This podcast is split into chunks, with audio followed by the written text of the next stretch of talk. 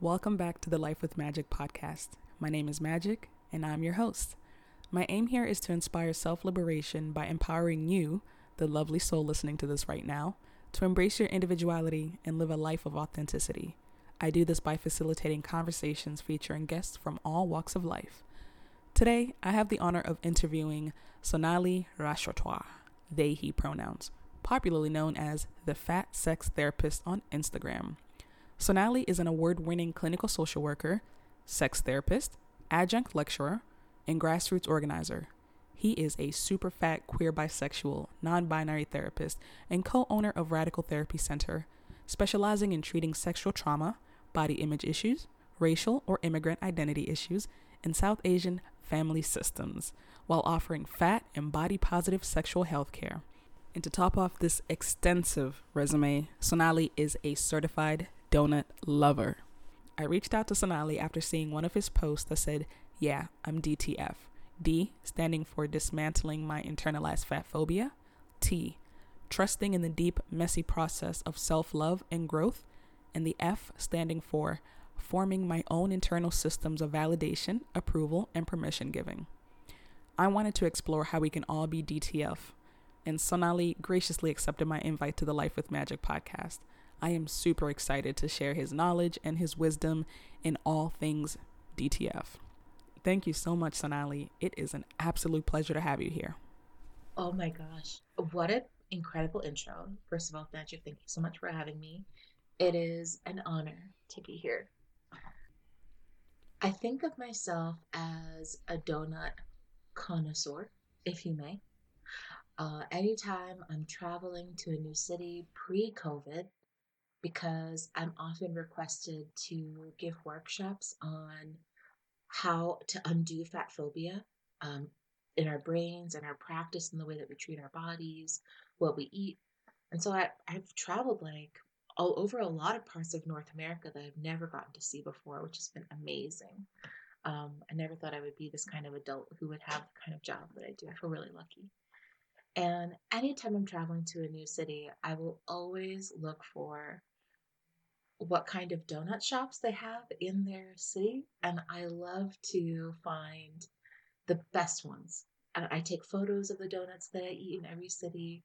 I have like a, a personal best donut list. Like, um, I think maybe most folks have like an object that they collect whenever they travel. Like my mom, uh, she really likes, I think they're really tacky, but she really likes uh, decorative plates from different places.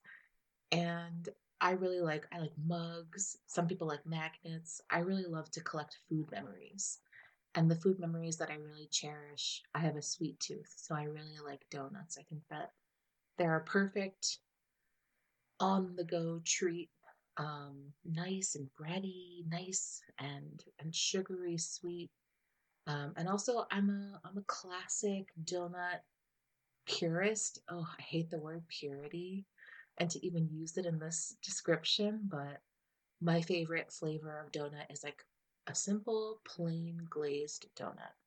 That's a yeast based donut. Uh, I don't really feel like we need to put a whole lot of toppings on a donut to for it to be good. So that's why I consider myself a donut expert. Um, I think that there are a lot of us out there. We're we're a growing fan base. My mouth is watering right now. I gotta get some hot and fresh. Oh, yes, yes, yes. And you know, one thing that I do like about donuts, and this is gonna tie back to a quote that I saw on your website, which was like, "All got, all bodies, all." There's so much food in my head right now. It's all bodies are good bodies, and mm. It's it's like comparing that to donuts, which is like a silly comparison, where it's like all donuts are good donuts. You know, like I have yet to wow, find a donut wow, that I don't wow. like okay, I'm I really hate to be that guy, but I'm gonna uh-huh. be that guy who does not think that all donuts are good donuts. really? You had a bad donut? I have absolutely had a bad donut. I know I, I know exactly where? where I was and it was at a little shop in San Francisco and mm-hmm. they were bad. Greasy, not just like stale, like an old donut, greasy, not uh-huh. well made The fry Damn. oil must have been too cold because it was like uh, too saturated in oil. The glaze wasn't good. Wow. It wasn't sweet enough. Yeah, terrible donut. So I I, I, t- I take back that metaphor. That is, Magic Dyke does not stand by the statement that all donuts are good donuts. but you this is are a learning correct space. that all bodies. You're still right though that all bodies Absolutely. are good bodies. Like that that's a statement that comes from disability justice. It comes from disabled activists who are trying to to flatten the hierarchies within ableism. Ableism basically teaches us what kinds of bodies are desirable and disposable and which bodies can be discarded. So ableism is kind of this actually this huge concept that cuts across many isms and many uh, social issues. So ableism is a word that could be used to describe why someone who believes in prisons um, would believe that someone would ever deserve to experience the kind of hell that comes with being incarcerated. Um, ableism is the, is the word that kind of uh, teaches us that some people deserve to experience punishment that's like very inhumane. Ableism is a word that tells us that some people don't deserve access to adequate medical care because they're fat and because they might have done things to to make their body fat or ableism tells us that when someone when when i interact with someone who's a cigarette smoker that i should shame them because they are making decisions based on um, on on not taking care of their health based on our assumption on what taking care of one's health looks like so ableism is actually this word that cuts across so many issue layers and i feel like it's really important to name that because especially right now you know, I identify on social media, on Instagram as the fat sex therapist.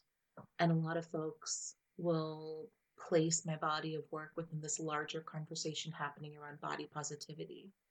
And like it is, my con- my conversation does belong there, but it also doesn't because the larger conversation that is happening right now around body positivity is largely this like white, thin, small fat able bodied, mostly conventionally attractive space uh, and conversation that that really will use these amazing slogans that black, fat, disabled, queer, trans revolutionaries have come up with and will strip all of the identity around these labels like all bodies are good bodies and will attribute it to a thin white woman who doesn't know where that phrase came from, who doesn't um, intersect her issues across all problem areas, and will center herself in this conversation on body positivity without actually centering the most marginalized. Mm. I remember one post in particular that I saw, which was like a fairly, what I consider to be a thin person who was just like sitting down and then like they had rolls and they were like pinching their stomach and it was like very forced and then they like stand up and it's like I just want everyone to know that like this is you know my angles are not necessarily it's like a conversation about taking pictures and angles and like I'm, I'm just like it, it's just a bit unsettling honestly. It's very unsettling to, to to see that this is what is being marketed as like body positive. Like oh look at me sitting down and then look at me standing up. Do you see the big difference? Now let's center this and like celebrate me for talking about this in the same scope of people who are genuinely discussing, you know, like really hardcore life situation that they face because of like fat phobia and like the workplace and the medical field yeah. and all these different areas. It's like there's so many serious issues and like the people who do have the platforms, who do have the most popular platforms, which is like historically like the thin, white, mm-hmm. heteronormative people. It's like, what is it that we can do as people who are you know, who are on the outside looking in and are just like, that's not that's not really it. That's not the movement. You are hijacking something that already exists and something that was mm-hmm. created for a specific reason and now you're using it as a marketing, you know, push your ulterior motives forward. Like what is it that we can do as the consumers of like, you know, these social media influencers and other people who, you know, profit off of just our attention? Well, I do want to name that I want to use a stronger word for when I see people who are not the most marginalized within a conversation on body image discrimination or even weight, weight bias, uh, which are other terms that someone could use as euphemisms for fat phobia if they have a hard time saying the word fat, is like patronizing. Like it's really patronizing to me when someone centers themselves and they're not actually at the center of of a conversation on body size discrimination. Um, anytime we see someone who is hijacking the movement or the movement on making the world safer for fat people, what we need to be doing is having a conversation about what mainstream body positivity is often missing. So, this is a great litmus test that anyone could use if they're wanting to find out if their body positive influencer that they're following is actually someone who's invested in fat liberation. And the easy trick that I use for this is is to remember. So I use a systems analysis. I am a social worker. I gained this analysis from uh, from like women's studies and gender studies courses in undergrad. I happened to take like one, two of these courses, change the entire trajectory of my life. I'm like forever indebted to the brilliant women's studies professors who who have come before me. But what we need to remember with any type of ism is that there is like a usually like a four tier scaffolding. Um, so if you imagine like a ladder that has four rungs, if we're imagining, if we're talking about uh, another type of ism that maybe for some folks they might have a better grasp of, um, I'm not comparing or calling it a parallel at all. But if we're thinking about something like racism, uh, this has like a four rung ladder tier system, kind of.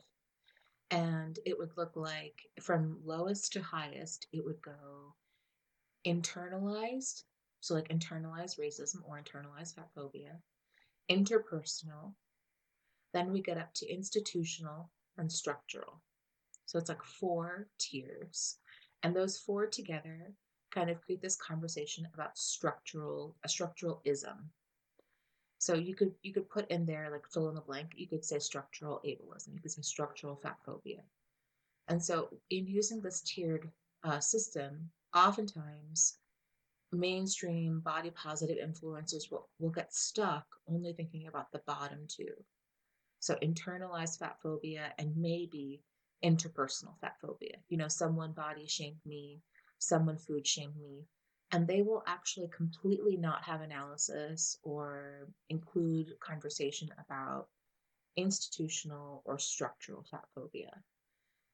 And this might be because they're harder to understand and because they require analysis about the state, about the diet industry, which is a $72 billion global industry.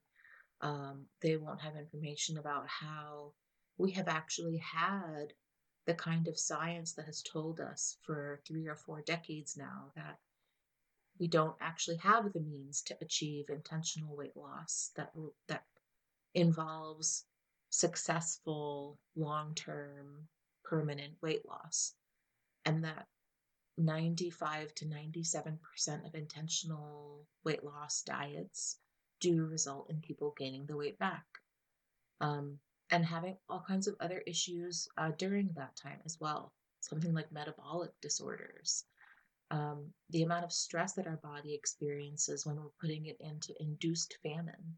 Like that stuff really does affect the body. Um, it's not like our body is having a great time experiencing famine when we're trying to engage in a diet or weight loss.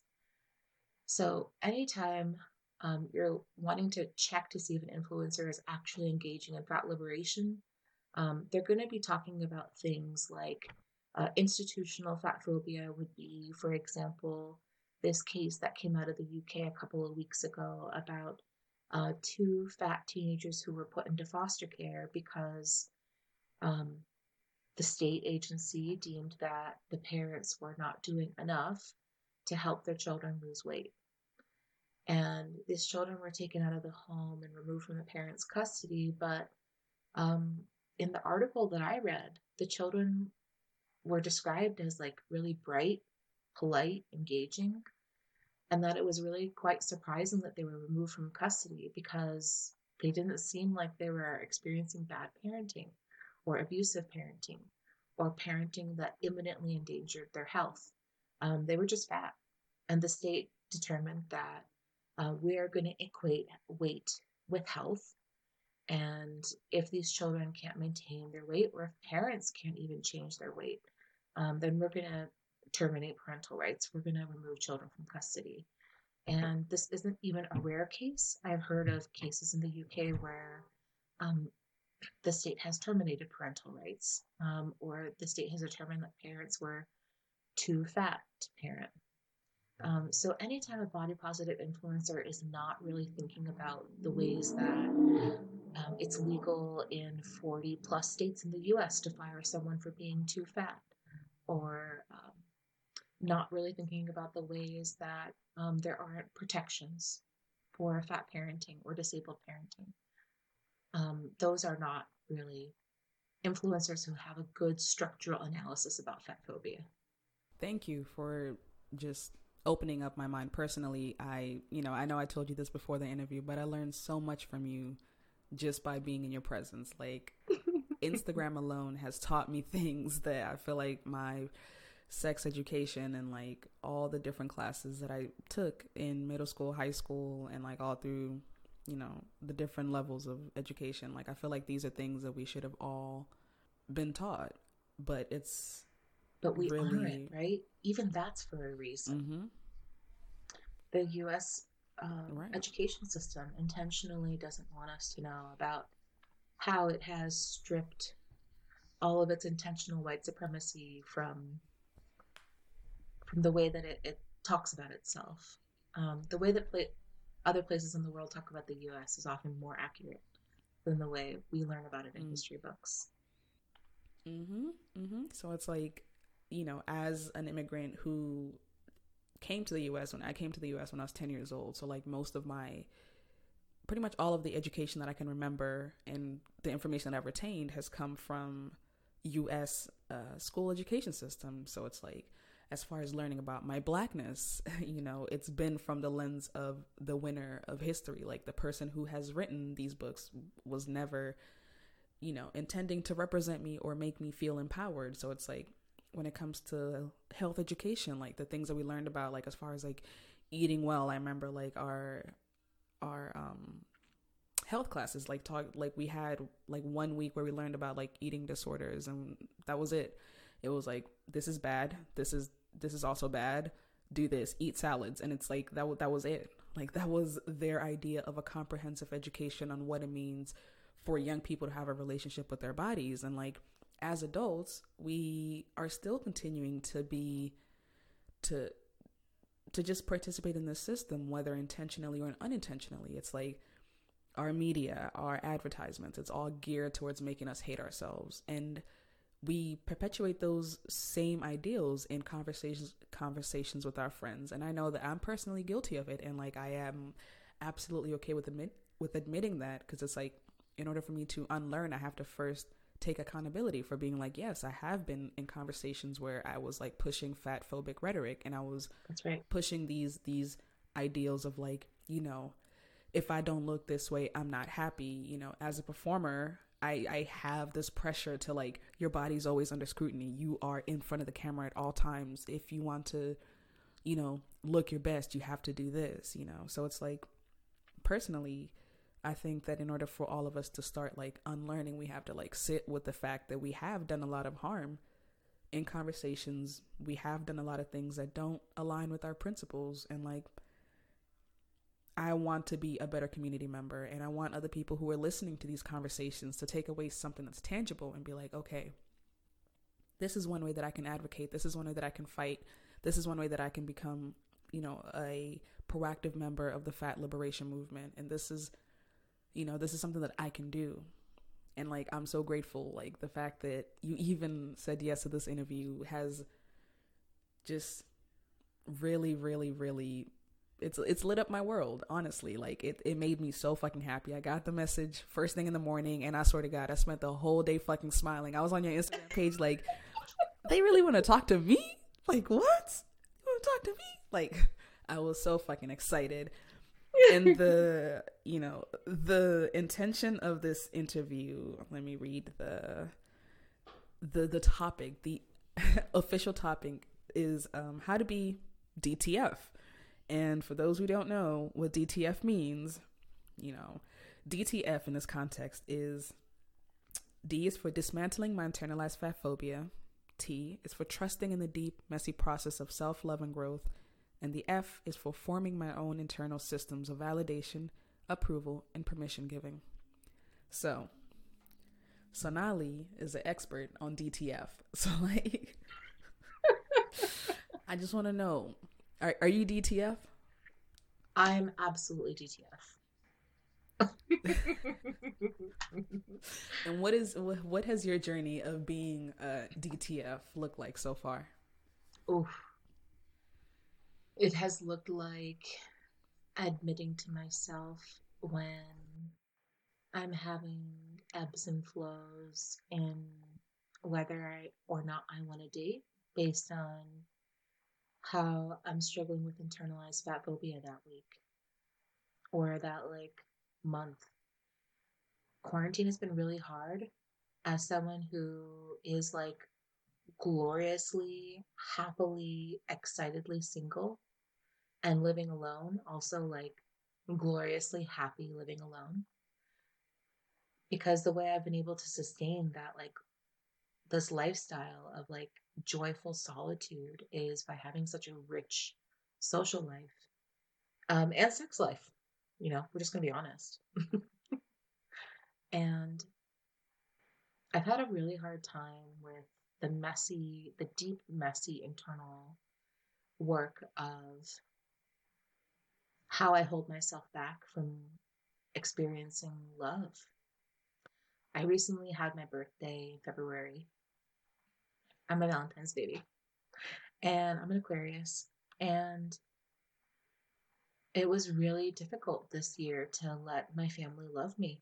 My sister and my cousins, we have like a very deep, intimate connection. We've become very close over quarantine.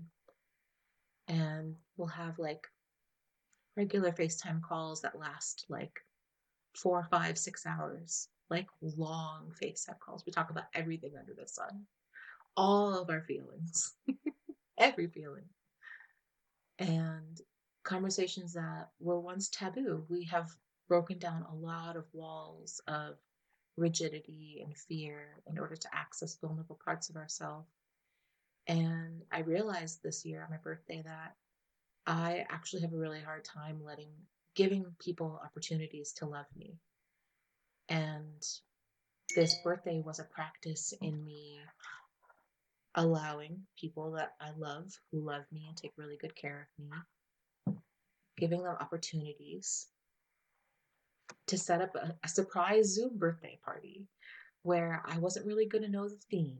And I decided that I wanted it to be a PowerPoint party, but I really didn't know what kind of PowerPoints were going to happen. And I didn't really know who was going to be on the Zoom call. And, and my best friend, um, I was at her place in Queens, and I didn't really know what we were going to eat or like whether the night was going to go well. I had a lot of stress about whether everyone was going to have a good time. I didn't want anyone to feel obligated or bored to be there. And I had to like sit with the messy feelings of, babe, you hold yourself back from experiencing being held by people who want to hold you. And you're holding yourself back from making valuable connections with new people who want to offer you things. They want to take care of you. They want to send you a card on your birthday. They want to send you cupcakes because they want to show you gratitude and you say, "No, don't worry about it. I you telling me that you want to send me cupcakes is good enough." Like it's okay. They're offering you something that they want to send you. It would be okay to receive their love in a tangible way. So that's um that's a really personal um, way that has been showing up for me over the last few months what that deep internal messy work is like noticing the places where i get in my own way. Well first i want to say happy belated birthday valentine's day baby just thank you. basically you're just cupid like you are the embodiment of love like happy belated birthday. And secondly thank you for you know sharing that like intimate journey when it comes to realizing your worthiness and allowing yourself to truly lean into this space of like, okay, I surrender all control. Like I give the people around me the power to just, you know, just have me in this state, which is just I'm open to receiving. Like I think for a lot of us, especially, um, I would say like kids of immigrant parents or just like people from cultures where it's like giving and taking is not off is not really the norm and it's like being on the receiving end it's difficult for people who've been taught to just give give give give give and don't expect nothing from the world. It's like just sitting with that is like powerful. So yeah. Just kudos like derive, to you for that. Thank you. I derive such deep self-worth from giving. So i'm an eldest child in my family there's only three siblings, but I'm the oldest. And though I am non binary, um, I do like words like girl and daughter, granddaughter, sister. So I'm still comfortable with those words, um, even though I feel more masculine of center and and identify as more soft butch. It's like it's my own complex, messy, non-binary, gendered confusion, and I like it. I like it just where it is. And I'm mentioning all that because um, actually now I've forgotten. But um, oh yes. so as an immigrant kid, as the eldest daughter in my family, I was taught and conditioned to be someone who gives a lot, who like takes care of my younger siblings, who's making sure that my attention is on many things outside of my body and that I'm taking care and offering care in in many ways. And also me becoming a healer me becoming a therapist is also a way that I've commodified that skill. So now I have like and my business partner Khalida was the one who offered me that reframe which really has like shifted the way that I think about uh, care work in general. And if you're interested in learning about care work there's a great book about it by Leah Lakshmi, Piepzna-Samarasinha, and uh, lots of other folks are also contributing to this uh, definition of care work. But um, me having commodified this skill helps me to have better boundaries around it because now like I'm doing it for work, so it's really noticeable when I'm not getting paid for it or when I'm overgiving or when it feels like my boundaries are being pushed outside of work. So that has been really helpful for me um, to commodify this work because I'm good at it. I love to do it, and it makes me feel so good uh, because it, again, like I derive so much self worth from how I give and how I can make other people feel good by the way that I give. And so, in this exercise of like noticing how I under receive, um, wanting to work on that for myself because offering making sure that I'm offering people opportunities to love me and to hold me and take care of me, make sure that I'm actually having reciprocal relationships. Because if I'm the only one giving, it kind of sets me up to have more power in that relationship and to kind of say, well, um, I'm not really receiving much, so I kind of get to determine, you know, all the rules of our engagement.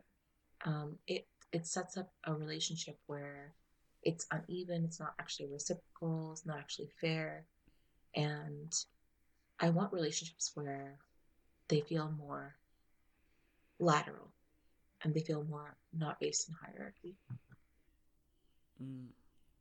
Under receiving is, is a, a word that really stuck out to me. For whatever reason, that's like sitting with me. It's like under receiving. I've never really thought about that. And I've never really.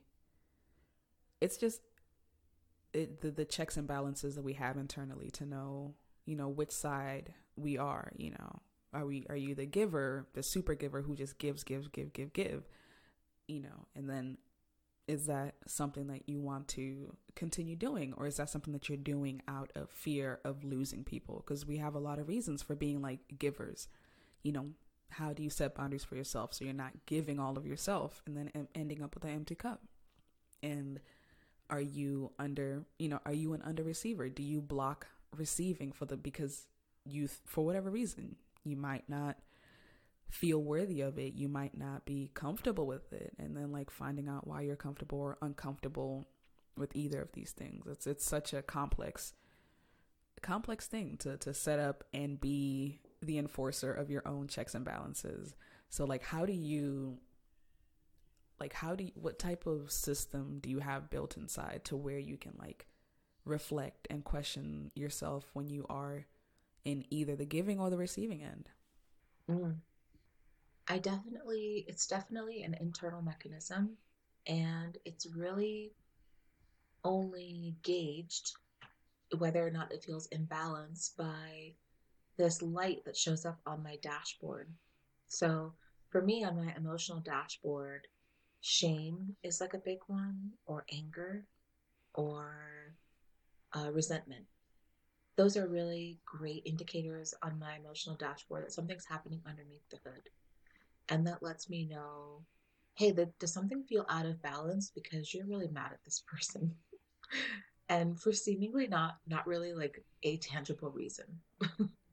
And that is usually my cue to look under the hood and examine like hey are you caught in an under receiving dynamic because you don't actually want to be vulnerable to this person and uh, you're not actually offering this person opportunities to take care of you and love you and that's why you're not um, being open with them or even like sharing with them how you feel about the current dynamic of your relationship? I think for me emotions are really great data um, what a lot of us are taught by growing up and being conditioned in cis heteropatriarchy is we associate emotions with femininity and weakness.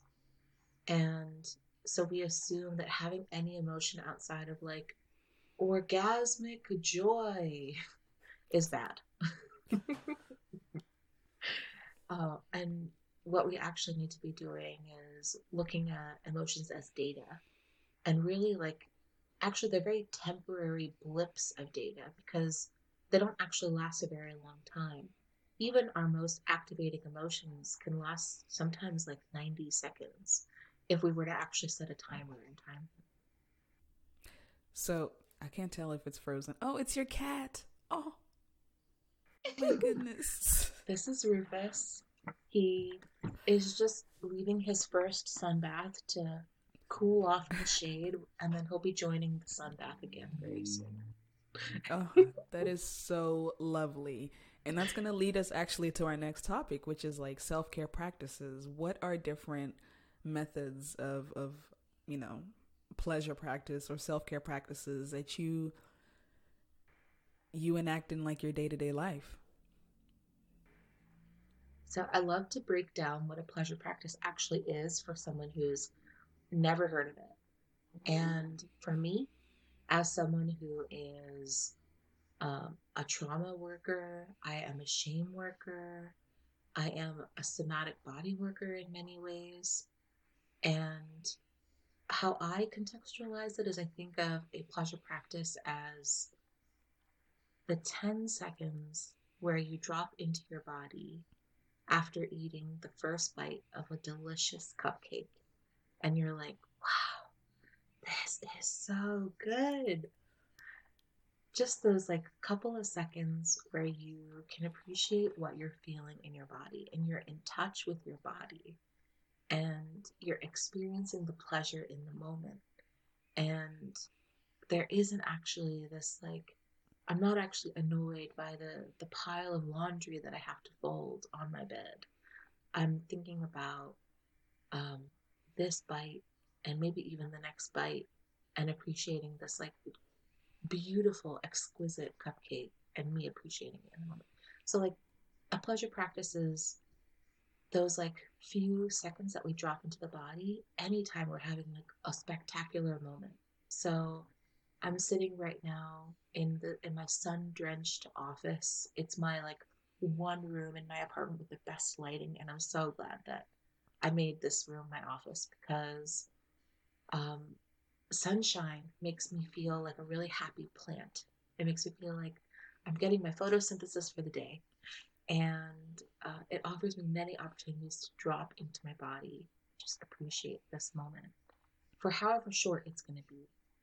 I experience this when I see really beautiful, thick, fat clouds in the sky. Those are my favorite things to look at, to take photos of. Um, I love to dance in my apartment.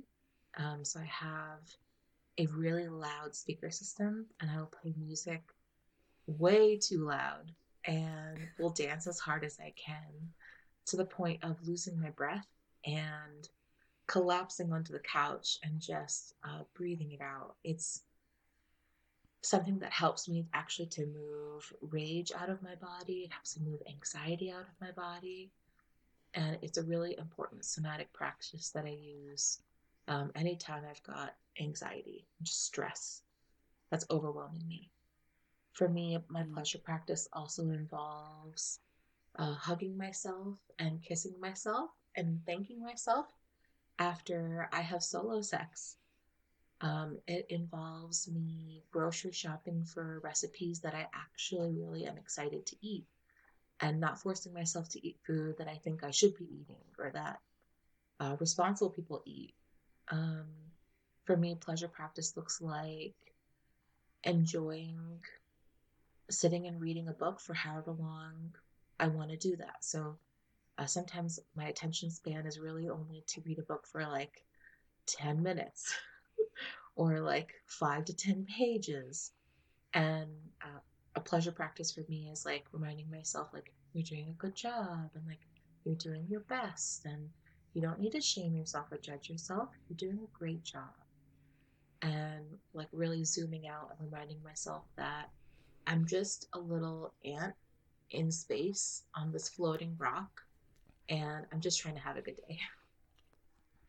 Those are some mm-hmm. things that like really I think about almost every day. That's so beautiful and that's so powerful. Like I love self affirmations. I am such a slut for affirmations. Like that's my number one love language and I feel like we can all we can all truly use that as you know the foundation for not only how we see ourselves, but how we see the world and how we interact with the world. Like, how is it that the person listening to this podcast right now, who is, you know, driving to work or doing chores in the house, how is it that we can allow ourselves to hold space for the little, that little tiny voice in the back of your head that tells you to judge yourself harshly when you walk across the mirror or when you when we have these little points of our days where we like get a glimpse of something that we're like, oh man, I really don't like this. You know, like you talked about shame. And I know personally I experience shame when I'm going through like, you know, the other day I was trying to put on some clothes and I was like, man, none of these clothes that used to fit me last year fit me now. And I was like, fuck. And I had them there for a while and I was like, it's time to get rid of this shit. So I threw them all out and I was like, I'm not going to sit here and be like, I'm going to get back to my pre quarantine body. And I was like, that's not good for you. So I had to like sit there and challenge that little voice in the back of my head. And I was like, hey, listen, hey, listen, friend, I love you, you know? And I know that you're here for a reason. Yeah. But this is not, this is not going to be sustainable. We're not going to aspire to be an older version of ourselves. We're going to love ourselves and be okay with getting rid of this symbolic, like, past version of me. So I, I did a lot of purging, um, for lack of a better word. Actually, I did a lot of just eliminating clothes in my closet mm-hmm. that were no longer that no longer fit me. Mm-hmm. And like along with that practice came this b- internal battle in my head with my conscious just like you really want to get rid of your favorite pair of jeans and I'm like, yeah.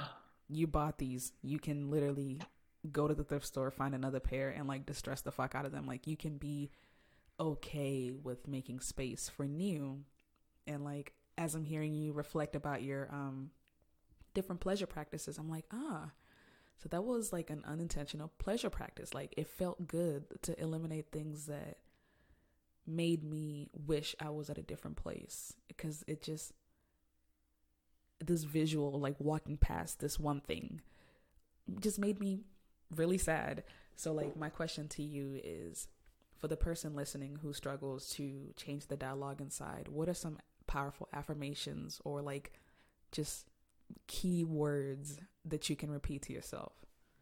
some things that have been really comforting for me are you're doing your best, Sonalee. That's the most you can do. The most you can do is your best. You deserve to have clothes that feel comfortable in your body.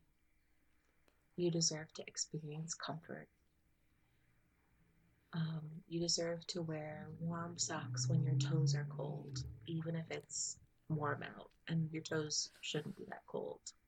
Also, like, who the fuck cares what temperature your toes should be? Is that even a thing? Like, no, that's not a thing. like, you deserve clean sheets.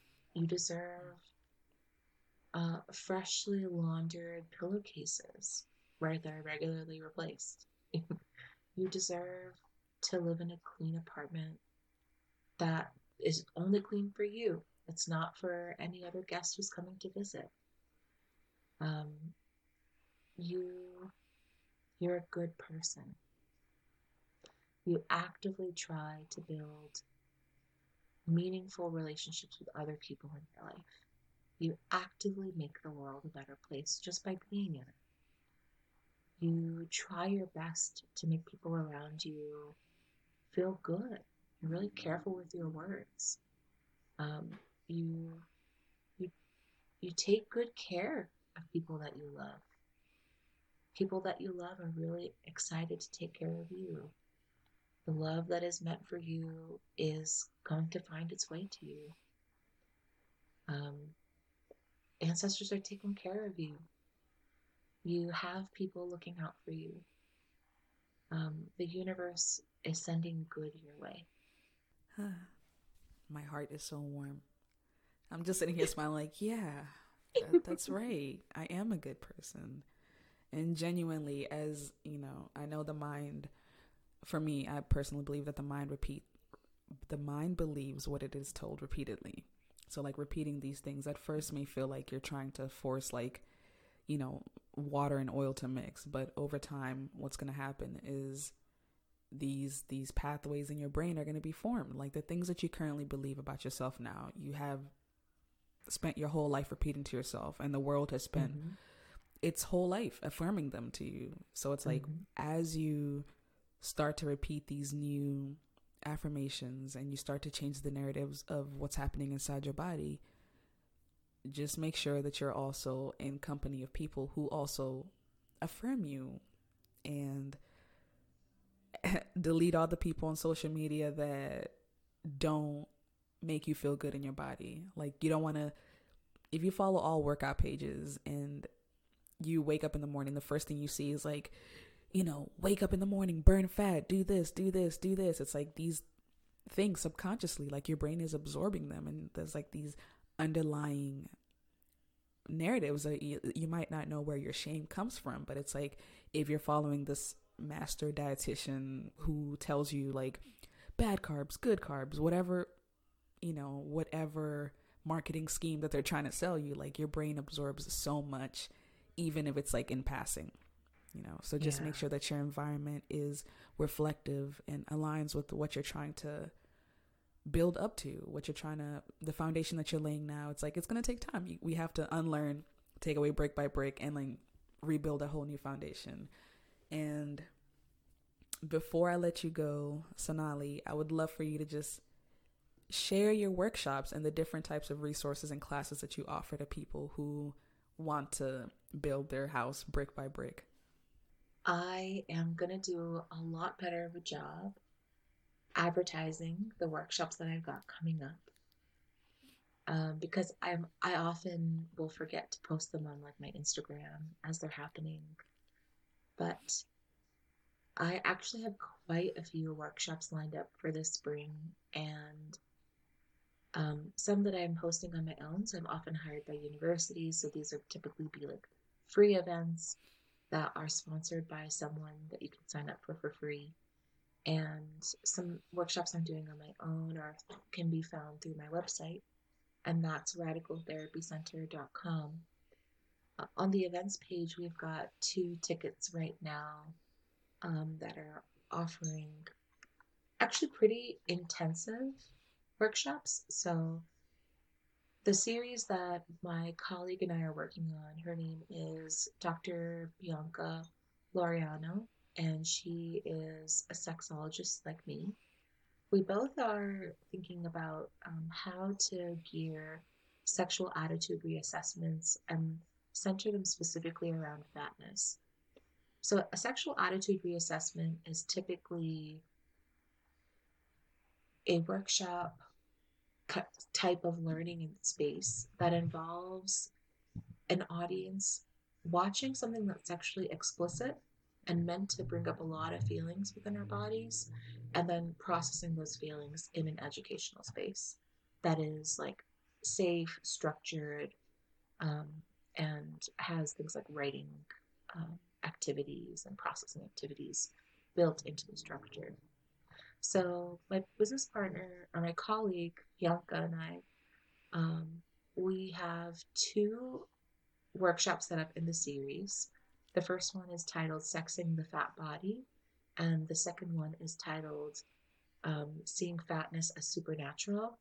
And they both are intensives in that they are over the course of two days. So one of these will be on a Thursday and Friday, split up into like four hours each day, four hours and four hours, like almost seven hours total of programming. And uh, so it's kind of pricey. It's like $300 for uh, one of these workshops, but we also offer scholarships. Um, so if someone would like to come, and we prioritize uh, giving those scholarships to um, marginalized folks and we do have funding for that in case someone would want access to a scholarship. Awesome. Thank you so, so, so much. Like, it has been an absolute pleasure speaking with you and just being in your presence virtually. Like, oh. one day, and you are in Philly. So, like, I know that I'm going to make it out to Philly very soon. Like I said, I get my second vaccine today. Hopefully, this fall, this summer is a bit, you know, more allow you know hopefully the summer and fall allows us to you know safely meet and be in community because i will drive to philly and you can take me to your favorite donut shops and we can just sit there and just sit in the sun eat donuts and just live live life a half dozen of plain glazed donuts from donut plus and yes. we'll sit in the park and enjoy donuts outside in the philly summer and I can come down to Maryland too. We can get crabs. I've never had Maryland crabs before. Oh my goodness. We found this amazing crab spot. I got you. You come you come down here to the DC Maryland area. I got you. Like we're like a few hours away Done. from each other. So like this is it. You heard it here first on the Life with Magic podcast. This, this Sonalee and Magic uh foodie collaboration is gonna come. Like this is this is it's maybe next time pleasure. we'll be recording while eating crawfish or something or shrimp. ASMR. Yes. Right? That's what we're gonna do. Life with magic. Life with magic. Thank you for listening to the Life with Magic podcast. If you'd like to help support the podcast, please share it with others, post about it on social media, or leave a rating and review. Thank you again, and I'll see you next time. Peace.